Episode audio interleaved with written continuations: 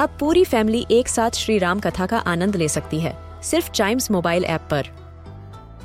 जानिए श्री राम के बचपन से लेकर दशानन वध तक का सफ़र। सरल रामायण घर के सभी सदस्यों के लिए। आज ही डाउनलोड करें चाइम्स मोबाइल ऐप एप्पल या गूगल प्ले स्टोर से।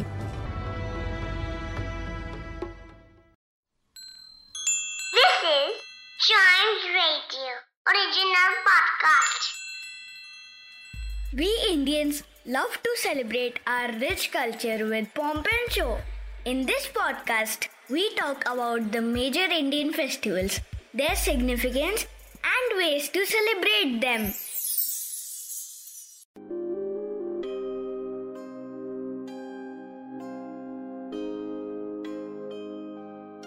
हमारे देश में विभिन्न धर्मों के मानने वाले लोग रहते हैं और उन सब के अपने त्योहार और अपनी अपनी धार्मिक मान्यताएँ हैं।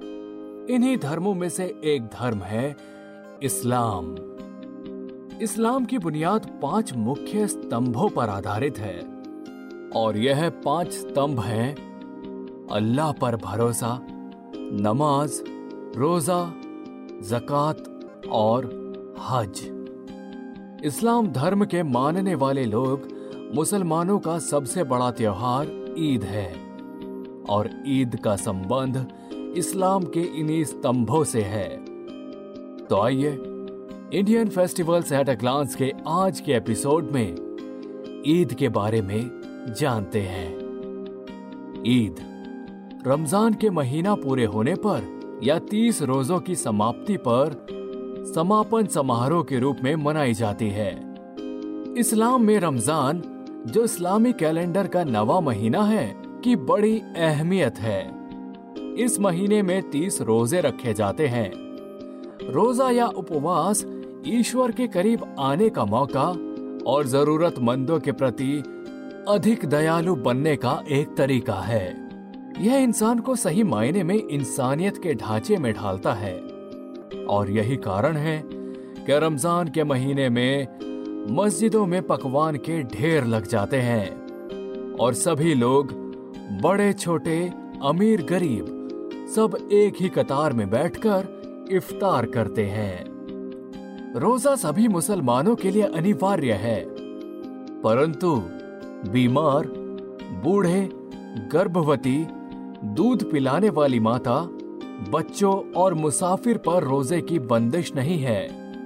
रोजा सुबह होने से थोड़ी देर पहले शुरू हो जाता है और सूरज डूबने तक जारी रहता है।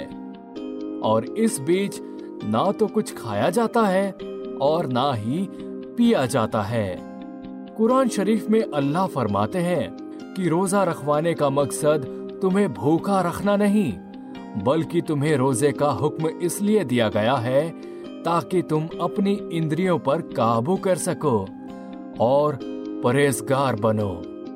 इस प्रकार रोज़े का मकसद भूखा रहना नहीं, बल्कि रोज़े का असल मकसद अपने नस्ल या इंद्रियों पर काबू पाना डिसिप्लिन और धैर्य है।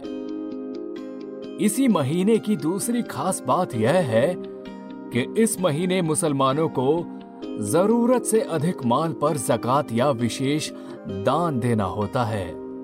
जो ज़रूरत से ज़्यादा धनराशि का ढाई परसेंट होता है। इस तरह रमज़ान का महीना मूल्य परक जीवन का प्रशिक्षण है। ये जक़ात जरूरतमंदों को दी जाती है, जैसे कि कोई गरीब, अपाहिज, बेवा या फिर किसी ऐसे बूढ़े व्यक्ति को जिसकी देखरेख करने वाला कोई ना हो। रमज़ान का महीना पूरा होने पर चाँद दिखाई देता है, जिसके अगले दिन ईद होती है। यह इस्लामी कैलेंडर के दसवें महीने शव्वाल की पहली तारीख को बड़ी धूमधाम से मनाई जाती है। ईद की सुबह नमाज़ अदा करने से पहले एक मुकर्रर रकम, जिसे फितरा कहा जाता है, गरीबों में बांटी जाती है, ताकि गरीब लोग भी ईद की खुशियाँ मना सके और इसी वजह से ईद को ईद उल फितर भी कहा जाता है। घरों में कई दिन पहले से ही ईद की तैयारियाँ शुरू हो जाती हैं और बाजारों में भी बड़ी रौनक होती है। ईद की सुबह मुसलमान नहा धोकर नए कपड़े पहनते हैं और इत्र लगाते हैं। घरों में अच्छे पकवान बनाए जाते हैं, जिसमें खास तौर पर मीठा बनाने की परंपरा है, जैसे सेवैया, खीर और कई तरह की मिठाइयाँ ज़रूर बनाई जाती हैं। इसी वजह से इसे मीठी ईद भी कहा जाता है। और फिर, बिना किसी भेदभाव के एक दूसरे के घर मिठाइयाँ और दूसरे पकवान बांटे जाते हैं। सभी लोग मिलकर ईद की नमाज़ पढ़ने ईदगाह जाते हैं। लोग एक दूसरे के दिलों में प्यार बढ़ाने और नफरत मिटाने के लिए गले मिलते हैं। इस दिन घर के बड़े, छोटे बच्चों को और लड़कियों को खास तौर पर उपहार और कुछ रकम के रूप में ईदी देते हैं।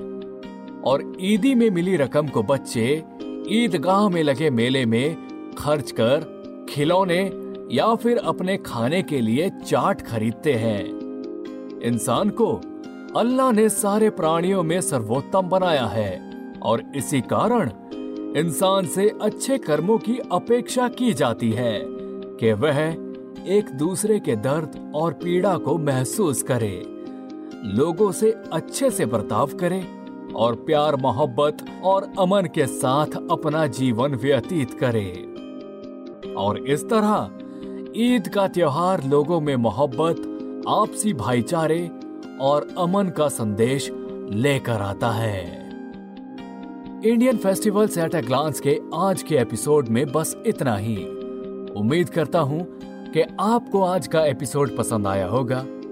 ऐसे ही मज़ेदार फेस्टिवल्स के बारे में जानने के लिए सुने Indian festivals at a glance के और भी episodes and yes please do like share and subscribe to Indian festivals at a glance